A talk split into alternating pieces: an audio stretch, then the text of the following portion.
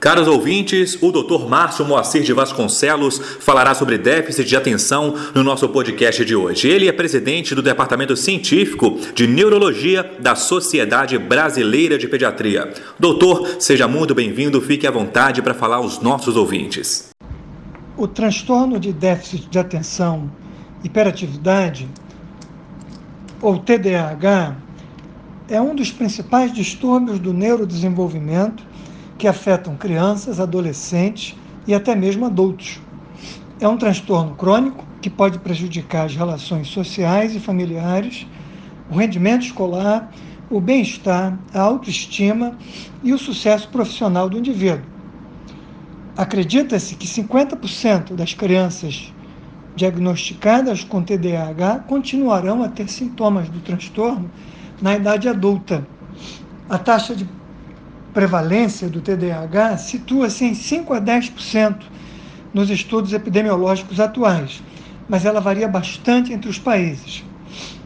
Uma classificação útil desse transtorno divide os pacientes em três subtipos, de acordo com a presença de sintomas predominantemente de desatenção, ou predominantemente de hiperatividade e impulsividade, ou tipo combinado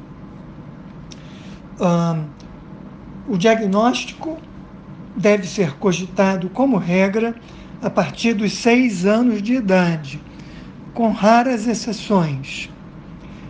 Para definir o diagnóstico a partir de uma queixa principal sugestiva de TDAH, o pediatra deve obter uma anamnese minuciosa, incluindo detalhes da, do período gestacional, da vida perinatal, os marcos do desenvolvimento, doenças prévias, uso de medicamentos atuais, as habilidades sociais, o rendimento escolar, detalhes da escola atual e o padrão de sono. Em seguida, o pediatra realiza um exame físico completo, incluindo os sinais vitais, a avaliação dos parâmetros do crescimento e a pesquisa de sinais clínicos que possam impactar na investigação e no diagnóstico.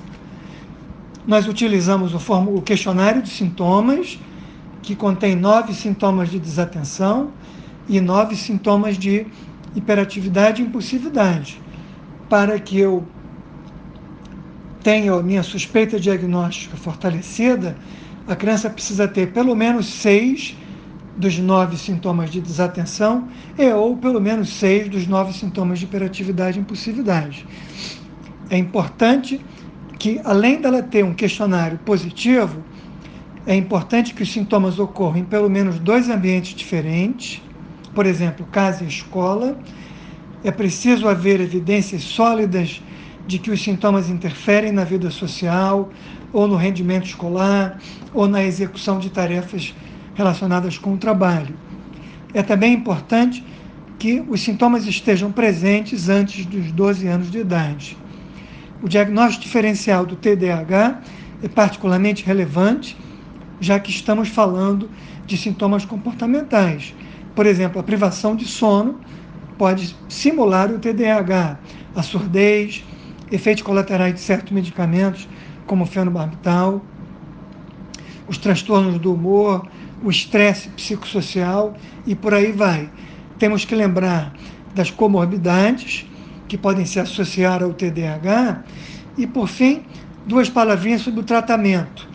É importante instituir o tratamento adequado, que se baseia em medicamentos, em geral psicoestimulantes, e na reabilitação, porque o tratamento modifica a história natural do problema.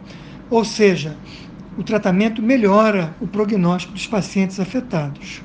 Participou conosco o presidente do Departamento Científico de Neurologia da Sociedade Brasileira de Pediatria, Dr. Márcio Moacir de Vasconcelos. Até a próxima!